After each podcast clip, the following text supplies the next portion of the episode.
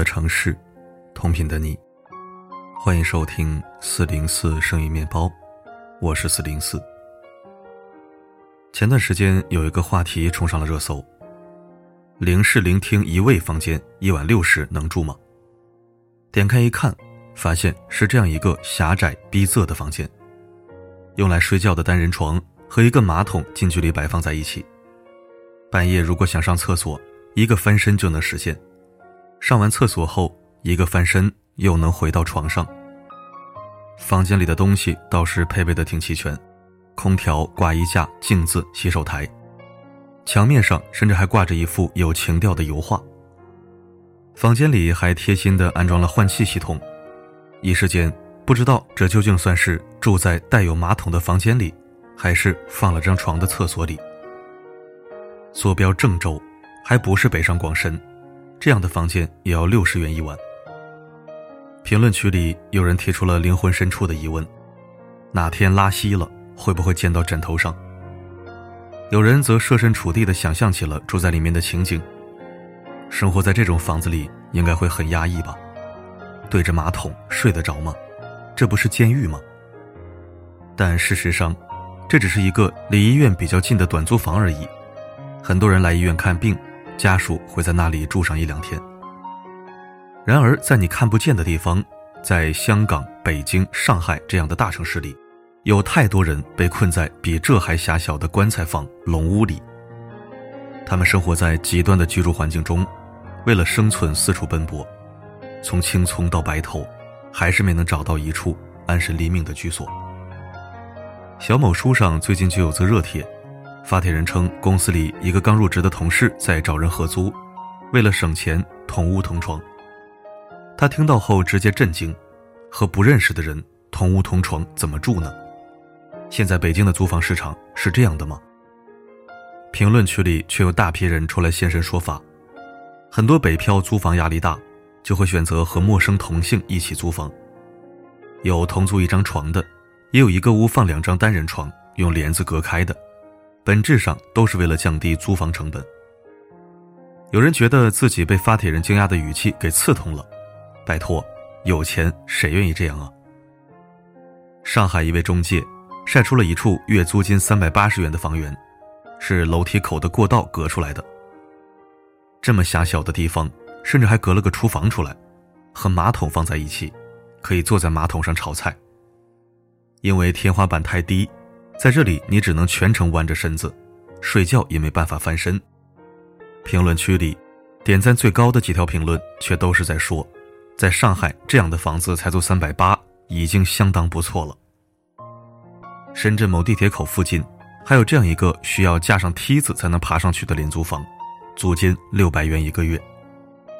房间里除了床，还有马桶和淋浴区，但直接在床的旁边洗澡，洗完澡。不全都淋湿了吗？去年六七月份的时候，还有一名叫阿芬的女生，因为得过新冠而被就业歧视，一直找不到新的工作。在手头的积蓄都花光了之后，她只能住进虹桥的卫生间里，一住就是两个月。脱口秀演员梁海源，也曾记录下一个住在杭州火车站附近某座桥下的大叔，大叔的行李、床铺都在桥底下。那天河里突然掉了只小猫咪，大叔看见了，二话不说，脱了上衣就跳到河里去救它。救上来后，大叔很开心地说：“虽然不是人命，但也是一条命啊！我觉得我对这个社会还是有点用的。”你看到这些城市的繁华，却没看到那些无人在意的阴暗角落，有多少人每天都在拼尽全力地寻找能够遮风挡雨的地方。在海子的诗歌里，“面朝大海，春暖花开”的上一句，就是“我有一所房子”。这样他才能从明天起做个幸福的人，喂马劈柴，周游世界，关心粮食和蔬菜。但当下这个时代，对很多艰难谋生的普通人来说，有一套房子是种多么奢侈、遥不可及的愿望。二零二零年底，日本曾发生过一起凶杀案。一位六十四岁流浪女性的尸体在日本涩谷街头的公交车站被发现，死于他人袭击。起初，这条新闻并没有多少人在意，因为一提到流浪者，很多人都会联想到蓬头垢面、精神失常的社会边缘人。然而，这名遇害的流浪女性大林小姐，却总是衣着得体、干净整洁、举止文雅。白天的她都在尽可能努力地去寻找工作，赚到可以活下去的薪水。只有在深夜无人时分，才会拖着行李箱去公交车站，在中间那个打了隔断、只能坐不能躺的窄椅子上坐到黎明。被警方发现尸体时，他的口袋里只有八日元、过期作废的驾照、早已停用的手机，以及一张写着亲人地址的纸片。很多人不解，究竟是哪一步走错了，才会沦落到没钱租房、需要露宿街头的地步呢？但事实上，这位大林小姐，只不过是千千万万个拼尽全力生活却陷入贫穷死循环里无法自拔的普通人的缩影。年轻时的她，毕业后原本在老家做着剧团演员和婚礼主持，后来到了东京打拼，在大城市里却找不到合适的工作。只能通过打短工、日结工来赚取生活费。也曾在二十七岁时结过婚，却惨遭家暴，一年后离了婚。他最后一份工作是超市的试吃推销员，每次拿了工资就得去付房租、水电燃气费，钱所剩无几，根本存不下任何积蓄。后来遭遇了疫情，他那不稳定的短工工作再也不足以支付房租。早已不年轻的他。似乎也没有了任何可以逆转人生的可能。为了不给人添麻烦，他没有联系老家的亲人，也没有向任何人求助，一直保持着礼貌、干净、体面，生命却只能悲惨地定格于深夜的那个公交车站。他的事件被世人知晓后，许多人走上了街头，为这名流浪女性发起了名为“她就是我的”游行。凭什么我们这些足够努力、拼命生活的普通人，在这个社会中，依旧是无家可归的下场？游行的人们在纸板上写下一个朴素却不可能实现的愿望：给所有人一个家。是啊，这件事之所以在日本引起这么大的轰动，后来还被拍摄成纪录片电影，就是因为那种“他可能是我的”不寒而栗。大城市的繁华背后，其实是看不见的深渊。很多人就在悬崖边，每天都拼尽全力，不让自己掉下去。年少的时候读《活着》，觉得一个人的人生怎么可能会苦到内部田地？一口气、一滴水、抽一次血、吃一次豆子，都有可能让命运发生巨变。后来才发现，现实生活中。确实有太多看不见的富贵，一次次被生活碾压，又一次次在风雨中站起。正如余华所说：“生命只是活着，无论幸福或者不幸，都需要我们去经历、去面对。活着，生命才有意义。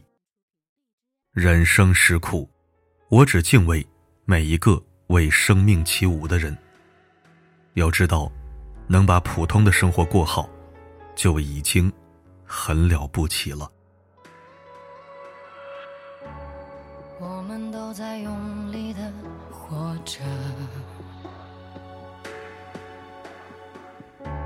酸甜苦辣里，醒过也醉过，也曾倔强脆弱，依然执着。相信花开以后。感谢收听。中国作家莫言曾说过一段话，让我深有触动。人性的丑陋就是在无权无势善良的人身上挑毛病，在有权有势缺德的人身上找优点。当无权无势善良的人受到伤害的时候，却还要站在所谓的道德制高点上。假惺惺的劝说无权无势善良的人，一定要忍耐，一定要大度。今天我把这段话分享给读者朋友们，如果您也认同，就请记住这句话，并止步于这人性的丑陋。好了，本期分享就到这里，我是四零四，不管发生什么，我一直都在。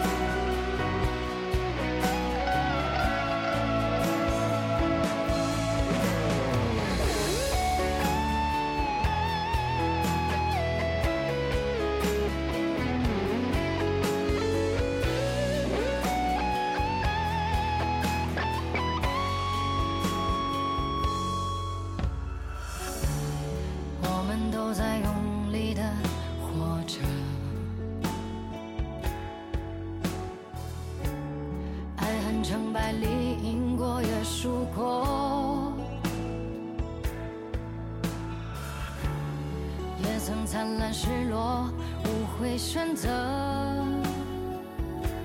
相信磨难历尽是收获。成长的路上有几程曲折，我以汗水浇灌梦想花朵，任凭谁冷眼嘲我或轻我，都会风轻云淡一笑而过。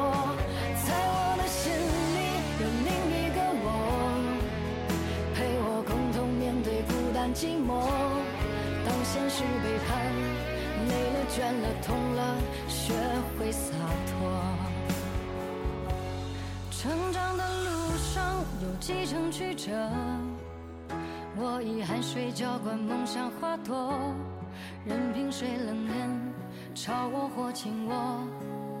都会风轻云淡，一笑而过。在我的心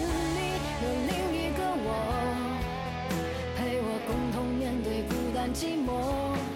当现实背叛，累了倦了痛了，学会洒脱。当现实背叛，累了倦了痛了，学会洒脱。